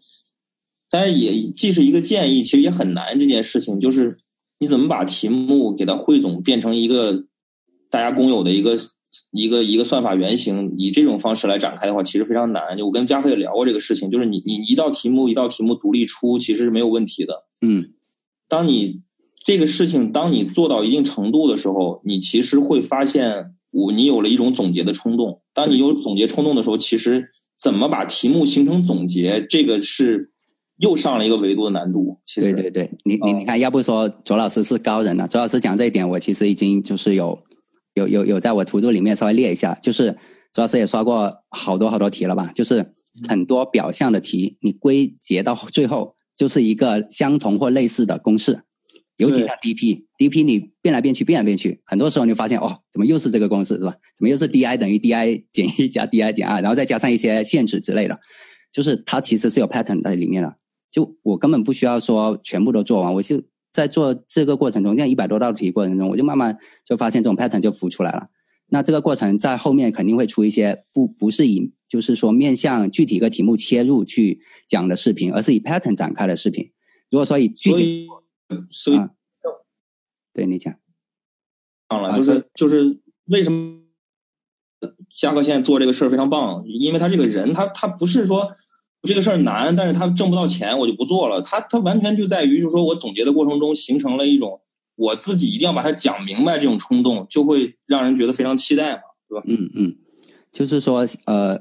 我再补最后一点，就是说，我现在以题切入，它其实你可以认为是呃自底向上的一种教学方式。啊，我一个一个点去讲，然后完了之后该归纳、该总结，你们学生自己去玩，对吧？但是我讲的过程中，到最后，假如我有有一天啊，假如啊能活到那一天，讲了一千个题，讲了讲了一千多个题，那我还这么讲，其实是不对的。那题海战术，我讲，甚至外面各种 OJ 上是吧，几千个、一万个题都有，你难道讲完它吗？不可能。那最后的话，在这些很经典的题目上，你再抽出一些模型或 pattern 的东西，然后以从 pattern 为出发点去讲，然后。讲完这个 pattern，我说来，我们来看五十个题，它都是这个 pattern，快速十十秒、二十秒过一遍。这个时候，你其实就是一种以置顶向下去讲的讲的方式了。就是说，两种方式是不一样的，但是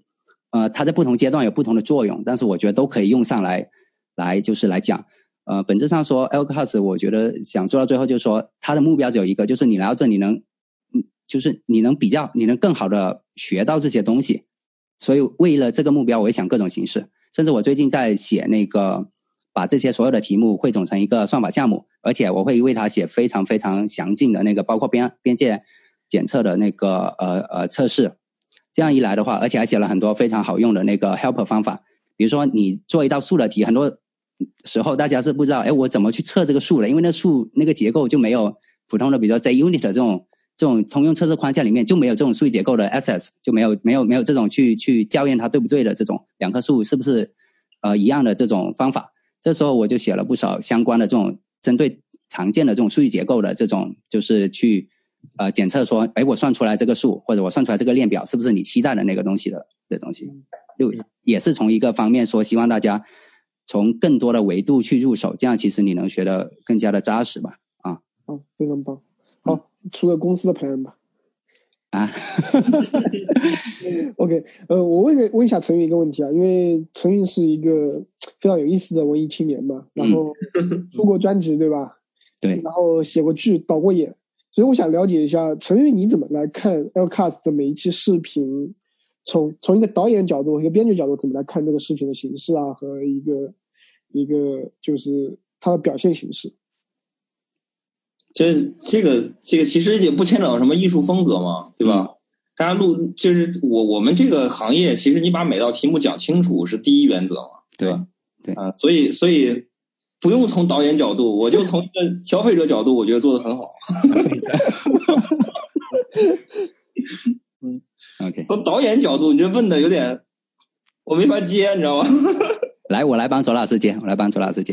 嗯，因为让嘉禾自己介绍一下他是怎么做的，或者说怎么决策。因为我我从一个我从一个外人看这个视频，我觉得就是说明白了，很好。嗯嗯，我就那个王婆卖瓜了，是吧？嗯，其实就是我还是做事的时候还是比较比较喜欢多思考一些东西的。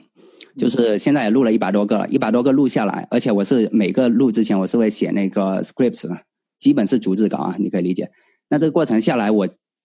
我我感受很深，就是我每期视频，我甚至小的那个视频，可能短的视频可能就只有三五分钟，但是不要不要看这只有三五分钟，但是它整个过程麻雀虽小五脏俱全是吧？整个过程的一个操作，我觉得和呃去呃导一个小型的电影或者小型的一个舞台剧其实是一样的。一开始我是要想好，其实你现在看到的每每个视频，我从一开始就想好他在什么时候会做什么事情，我在什么时候会写下这个数字以及画下这个图。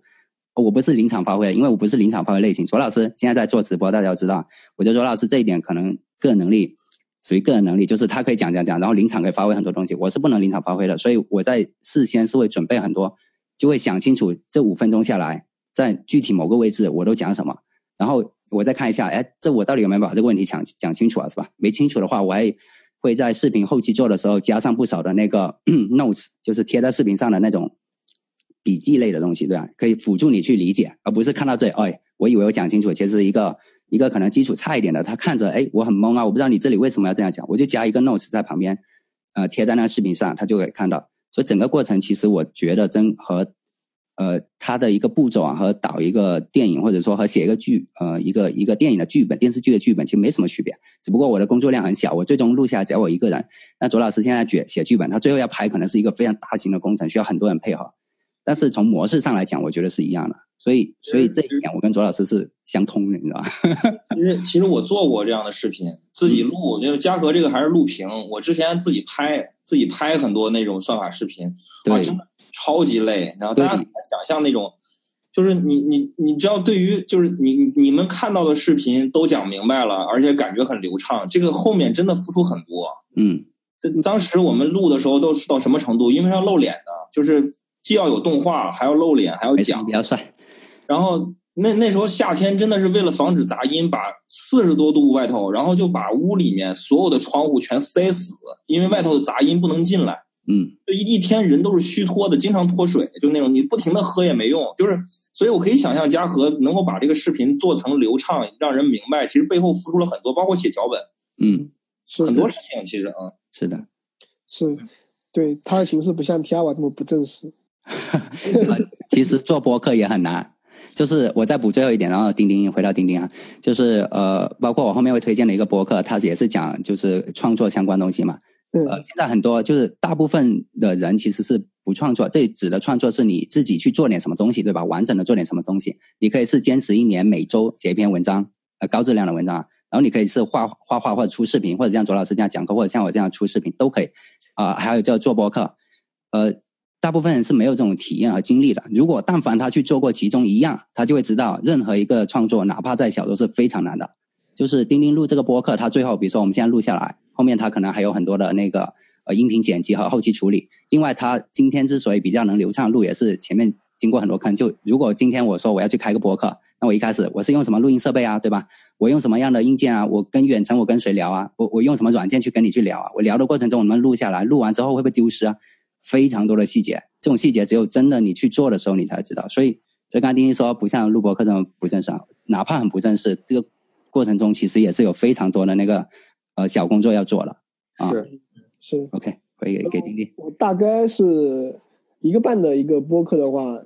前期准备加后期录制加起来可能是十来个小时。我以前是十来个小时，然后会汇总汇总出来一个一个半小时左右的播客，因为剪辑其实花很多时间，然后前期准备和嘉宾去对内容其实都会花很多时间。对，今天我觉得是因为大家都比较熟，所以相对来说这个会减少很多。因为在之前录播客的时候，很多的嘉宾可能是之前没有接触过的，所以我们还会试讲，先讲完一遍以后，然后第二遍才开始录。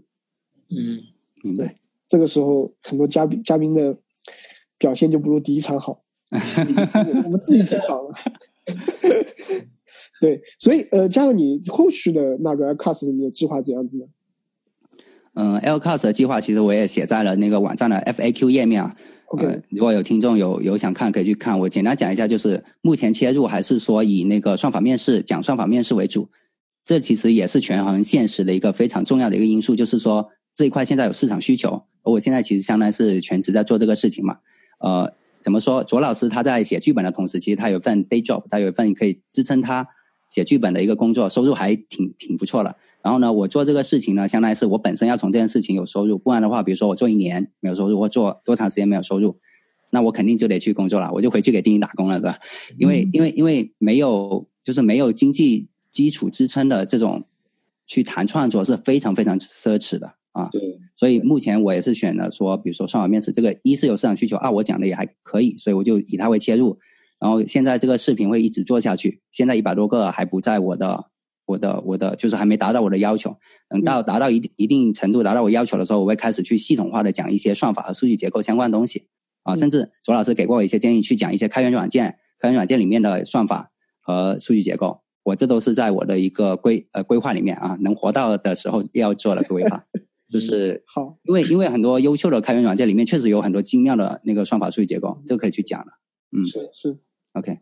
好，那我就来个题外话，可能就把这个这一次主题给呃过掉。呃，为什么要 Cast 选用了一个 Java 呢？难道不应该去用？好问题，好问题。呃，基本上也可以用我上一个回答中的一句话来回答，就是呃，结合现实的需求啊。我假如用 Scala 讲，那肯定没人来听。基本上是这样，我我我我为什么这样说？我目前其实我首先算法其实是跟语言无关的，所以我我我之所以现在这种形式说前面我讲思路，后面用语言来实现，是因为呃我在前面讲思路的时候，尽可能不要掺掺进语言的特性，我不要用这语言特有的东西去讲，而我我讲的都是很通用的。即便在这种情况下，很多就是购买了我课程用户还说，哎，或者说没有购才买有疑问的，他说啊用 Java 我不会 Java，我只会 Python。能不能出？这也是我第二个问题啊！既然你如果是选择了第一上面的那个原因，那为啥不用 Python 呢？啊，对你听我讲啊，就是 对这这说 Python 这个确实有点出我意料，因为我我以前在打算法比赛或者说自己做一些算法题玩的时候，最主流的两个语言 C 加加和 Java，C 加加可能掺杂着 C 吧，C 和 C 加加我们把它归为一类，接着就 Java 这两种，一是因为它们性能很高，你打比赛你要追求的那个不要不要不要超时嘛，对吧？啊，二是也是。反正是比较主流的一个语言嘛。我读书的时候比较多的是用 C 加加，包括我博客上很多文章写的那个代码也都用 C 加加。所以这次我选主流两个语言，我已经用过 C 加加，那我就用个 Java 呗。所以选择其实非常简单。但万万没有想到的是，Python 如今的地位已经这么大了啊！就是现在小朋友一上来，他可能不是像我们以前从 C 或 C 加入手，一上来就 Python，而且甚至他可能就只会 Python。这时候我我即使跟他们说，我用 Java 里面我根本没有用任何复杂的数据结构，就。都是基本的语言，语言应该有的一个 for 循环，你能不懂吗？一个 while 循环，你能不懂吗？就是这种非常基点的一个数组，主呃基础的东西。但是他们好像也不是太愿意去看，所以所以这也导致我后期可能说呃 Java 现在还是主要以 Java 嘛，我会保持前后的一致性。但是后面可能在呃其他语言上也会做一些补充啊，来满足这些对不同用户的需求。但 Scala 肯定是会被 delay delay delay 再 delay，Scala 太小众了，非常小众。但是值得。呃，可以拿出来一说的，就是我除就是我做的这个网站也好啊，我后面写的各种运维的服务，或者说呃其他的和代码相关的、项目代码相关的，我就都是用 Scala 生态的东西，因为这是我最熟的东西嘛。嗯嗯，其实我可以，其实我我也可以谈谈我的看法，因为我也是用 Java 的。嗯，那个我觉得这样，就是说有虽然说这个算法它跟语言没关系，但实际上你在练题的过程中。你有很多语言，它底层结构没有那么纯粹啊。对，这个我我赞同周老师，我能明白周老师想说说什么。你说脚本语言里面的数组是数组吗？它其实底层是一棵树都有可能，对吧？嗯，这个字典。对对对，这这它它没有那么纯粹。Java 这个语言属于下我能兼顾性，往上的问语言看基本上能懂，所以它就就是两头的特性都能够兼顾的话。喂，能听到吗？啊，能听到，能听到。啊啊，就是说它它两头的特性都能够兼顾，它底层又能够有最干净的数组、最干净的我想用的结构，又不像脚本语言那样，我要脚我要脚本语言生成一个特别纯粹的结构，我 PHP 生成一个纯粹的数组，其实也挺难的，对吧？啊，我赞同左老师讲讲这个，挺赞同的。嗯，对，呃，说起 Python，我不太确定啊，就是说有一个。因为我我之前记得我学校好像开过一些 Python 的课，嗯，哦，不是 Python 的课，其实开过 SICP 的课，SICP 的课就中间我我因为我没参参与过，我只是后面听那个学弟他们在说的。然后 SICP 的课不是 MIT 那边其实 SICP 课现在是用 Python 教的嘛？对，他原最早是 Lisp 的，好像近期说是要改掉改成 Python 来讲，对吧？对，所以我觉得这个可能是。他然后他这可能目前在学校里潜在有可能也是大家学的比较多，虽然我也不太理解。嗯，对。哦，这一点我觉得都是被这两年的什么机器学习风啊、AI 风啊把它带起来的。啊，对。但是本身本身你看算法 code，你其实应该还原到伪代码来那个层次来理解，然后你再用你的语言实现，这才是最最最好的学习学习一门算法去实践的一个路线嘛，对吧？嗯嗯嗯。OK，好。那呃，今天节目其实到这里也快差不多了。然后呃，我最后一个最后一个问题吧，其实就是说，因为两位目前的经历，目前正在做的事情，包括目前正在的身份，其实都是相对来说是比较自由职业者或者类似之类嘛，跟我之前其实有很长一段时间的状态是类似的，所以。呃，一个在搞那个知识付费这一块的，L cast 其实也是自己在做这个视频，然后另外一个在往导演之路、编剧之路在走，所以对于工程师本身来说，都是一些呃不是非常正统的，你不应该说正统正常的路吧？对，就是有很多丰富性吧。因为我觉得这也是 Tiawa 本身想给大家带来的，所以你们两个其实是怎么看待这个人这这件事情？和你们会，呃，对于比如说二零一九年啊有什么展望吧？因为今天是二零一九年的元旦嘛，嗯，然后也祝大家新年快乐。然后你们自己对自己二零一九年自己的目标是怎样的？嗯，周老师先来。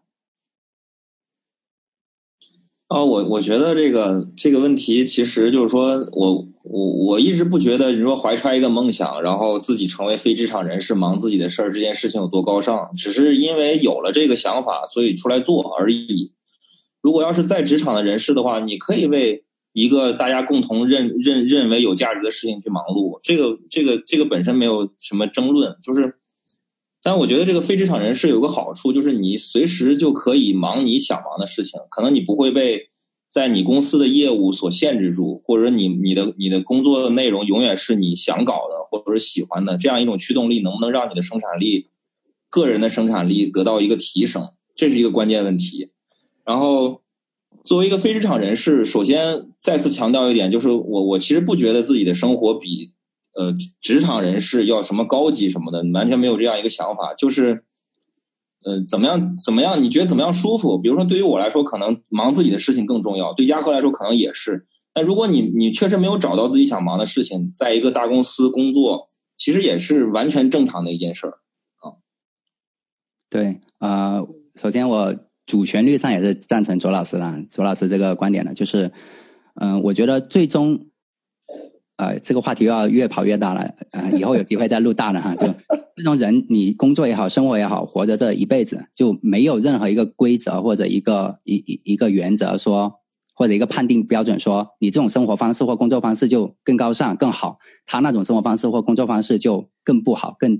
更次一些，没有，并没有。所以最终还是要找到合适你自己的。那那像比如说左老师跟我现在选择了一种。呃，做呃，可能以前更流行叫自由职业者，现在慢慢慢慢有些国外可能叫 indie hacker，就是呃自己去一个人去做点事情，他甚至有可能是做完整，他做完整的做一件事情，比如说我做 Algocast 这个事情，我除了自己呃写写网站出内容，那自己还要做运营，运营对我来说其实很难，就我不是专业做这个，所以比如说我要策划一次运营活动，在外面看可能很随意的一个事情，其实我可能精心准备了好久，我用的什么样的一个文案。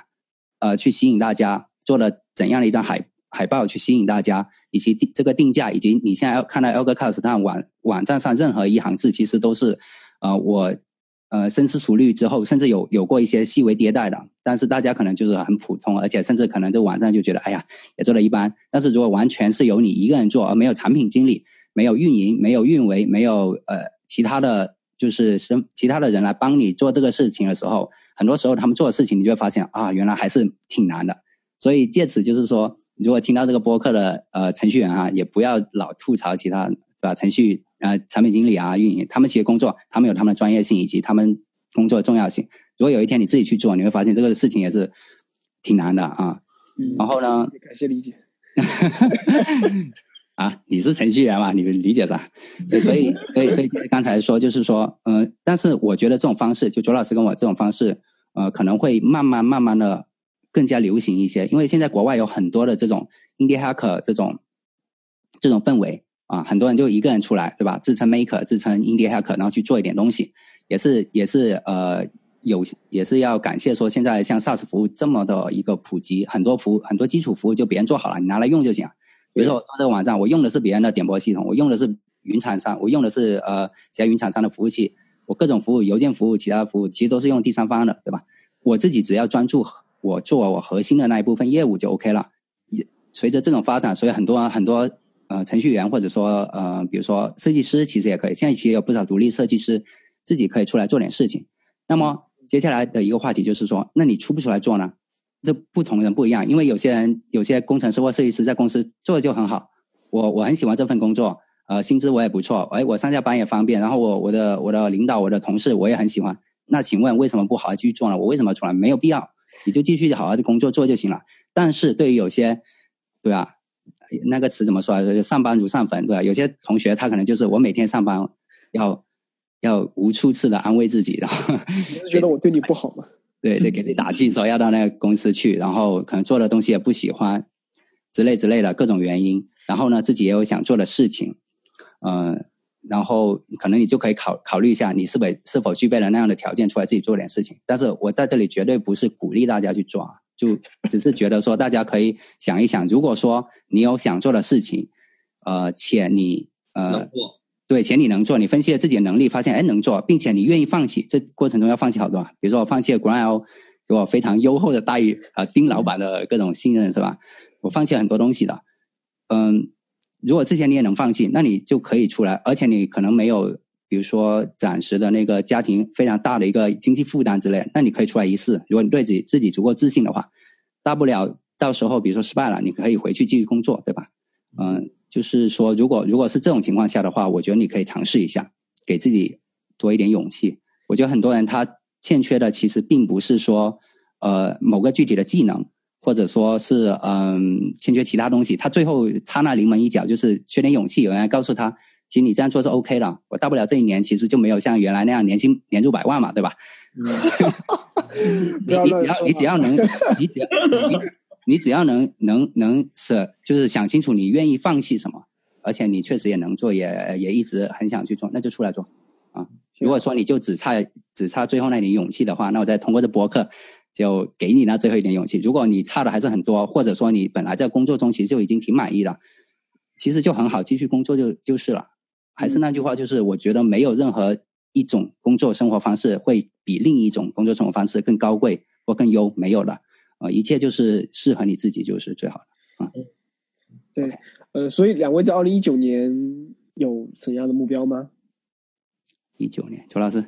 我肯定是希望写出一部好剧。嗯，我期待看。哎，你们两个有看过之前有一个也是呃独立剧本，应该是 Indie Game，就是讲独立游戏制作者。然后拍的一个纪录片，啊，我我我没看过这呃那个纪录片，但是我最近啊，前段时间我我是我是一看到一个阴爹看的啊，我看到一个就是独立游戏制作者，他自己花了四年时间，所有东西自己做，包括什么绘制啊什么，然后现在上了那个 App Store 的首页推荐，然后现在也火得一塌糊涂啊。对他，因为我上次他应该是跟了四个还是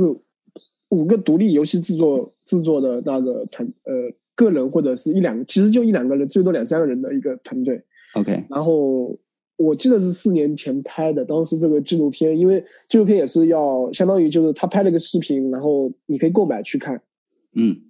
然后可以可以给左老师一个 idea，可以拍一部 Indie Hacker 的一个剧本。好，我会考虑的，我会考虑。那就拍我是吧？呃，钉钉可以把你刚才讲到那个就。最后附在这个博客下面嘛？对，我去找找看，因为很久了。因为之前我们我们呃购买看了以后，还是挺就制作很精良，非常精良，然后很有意思，很有意思。明白。对，好。那我说一下我我一九年这边嘛，我一九年这边因为呃 L Cast 是一一八年开始做的嘛，对，我希望一九年能能活下来，对吧？呃，然后能继续做下去，因为我还是挺喜欢目前的这种工作和生活方式的。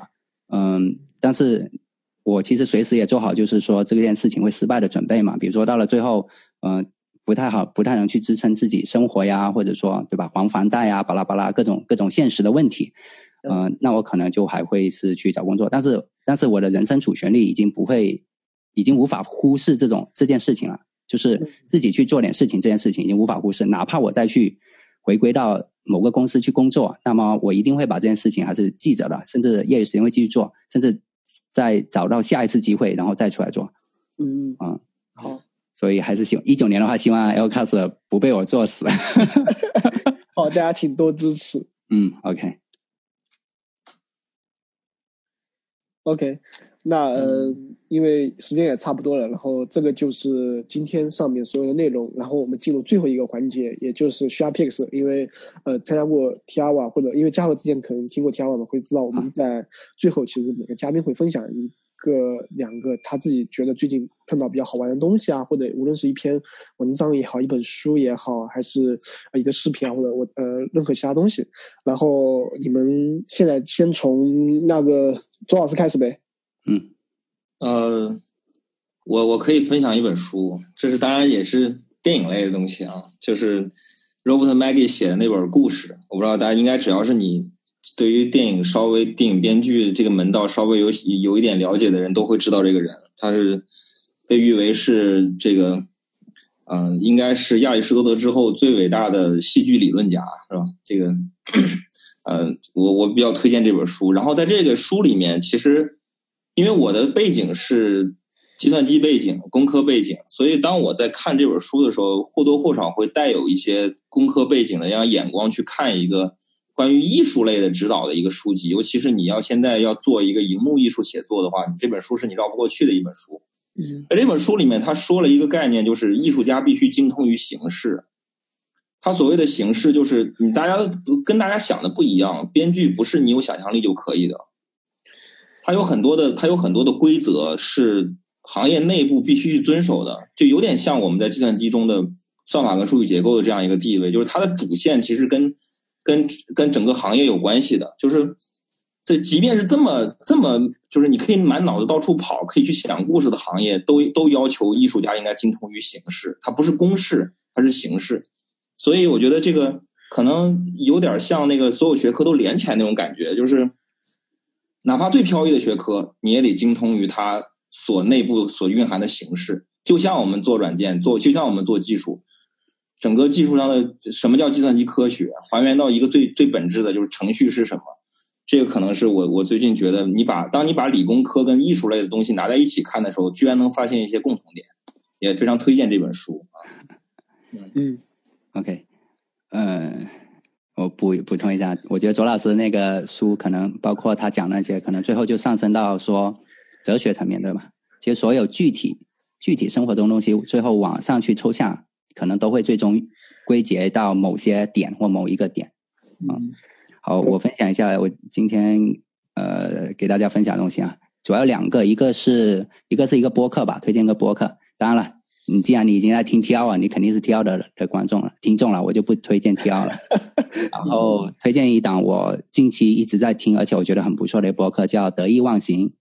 它是啊，我也给卓老师推荐过，在这里其实也推荐给丁丁丁。他讲，他主要的内容都是围绕呃去讲个体自由，去讲创作，这样来展开的，有很多的探讨，非常有意思，也我觉得也挺有深度的，啊，非常推荐给大家去听。然后第二个是推荐一本书，是呃 Peter Levels 的一本书，叫 Make M A K E Make，就是做 M A K Make 这个这个这个名字，嗯，呃 Peter 呃 Peter Levels 不知道。呃，在听这个播客的人有多少人知道啊？他是在国外的话是一个非常非常有名的 indie hacker。他过去几年做了非常多的产品，呃，最有名的一个产品叫 nomadlist.com，就是给数字游民去找到最合适他生活、工作、生活的一个城市和呃远程工作地点的这样一个网站。这个网站从一开始他默默做到现在。呃，一八年我我我今天还特别特意去看了一下数据，他一八年在这个网站上的收入，纯收入已经是达到三十三万美金了，一八年。然后他还有好几款其他网站，像 Remote Remote 就专门找远程工作的一个网站，叫 Remote OK 点 com 之类的。啊，然后这本 Make 这本书呢，是记录他过去几年作为一个 Indie Hacker 去呃创造、去去去营销、去卖他的产品，对各的所有细节。啊，然后我这本书我快看完，我呃，他有一个专门的网站在卖这本书，这本书已经快看完了，然后觉得也还不错，呃，推荐给大家，嗯，就这两个。OK，啊，我觉得你们两个刚刚提到一个点，我其实个人也非常认同的，就是其实我们在那个日常工作中，其实会经历很多的事情，然后会学到很多的知识，但这些知识对我们来说，其实都都是一个一个点。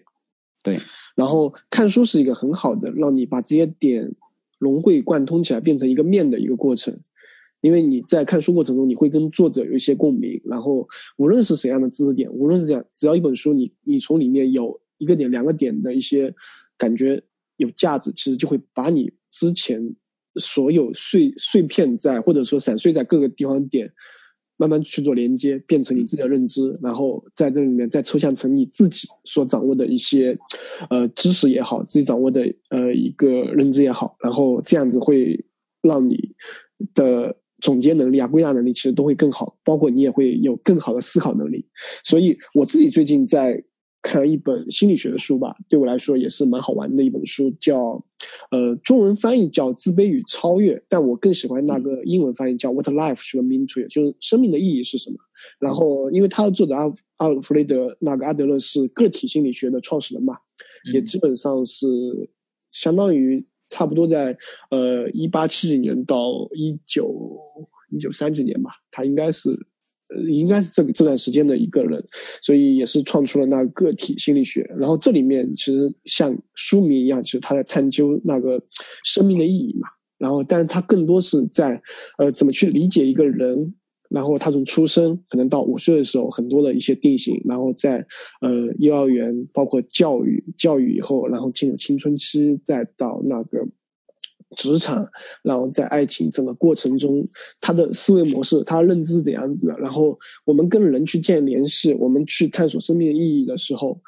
他的生命意义是什么东西？我们自己认可什么？呃，认认知的东西什么东西？那如何在沟通过程中，去更好的去进行一个那个连接，精神层面的连接？这样子会让很多事情做事情的时候，因为你更了解他的语言，你更了解他的认知，那这样子其实。对我个人来说，比如说，我知道怎么跟我的同事更好的去合作，我怎么去呃管理我的 team 团队，类似这种东西，其实我觉得对我来说，其实都蛮棒。它很大程度上虽然是探探究个体，但只有真正了解个体，你才能放大表到一个团体里面，带到一个社会里面。对，所以这本书，我个人觉得还是蛮有意思的一本一本书。我的 life should mean to you，这个是我今天的需要 picks。OK，那非常感谢两位。然后以上就是我们今天 Tiara 所有的内容。然后刚好元旦嘛，各位新年快乐！新年快乐！新年快乐！好，拜拜，拜拜。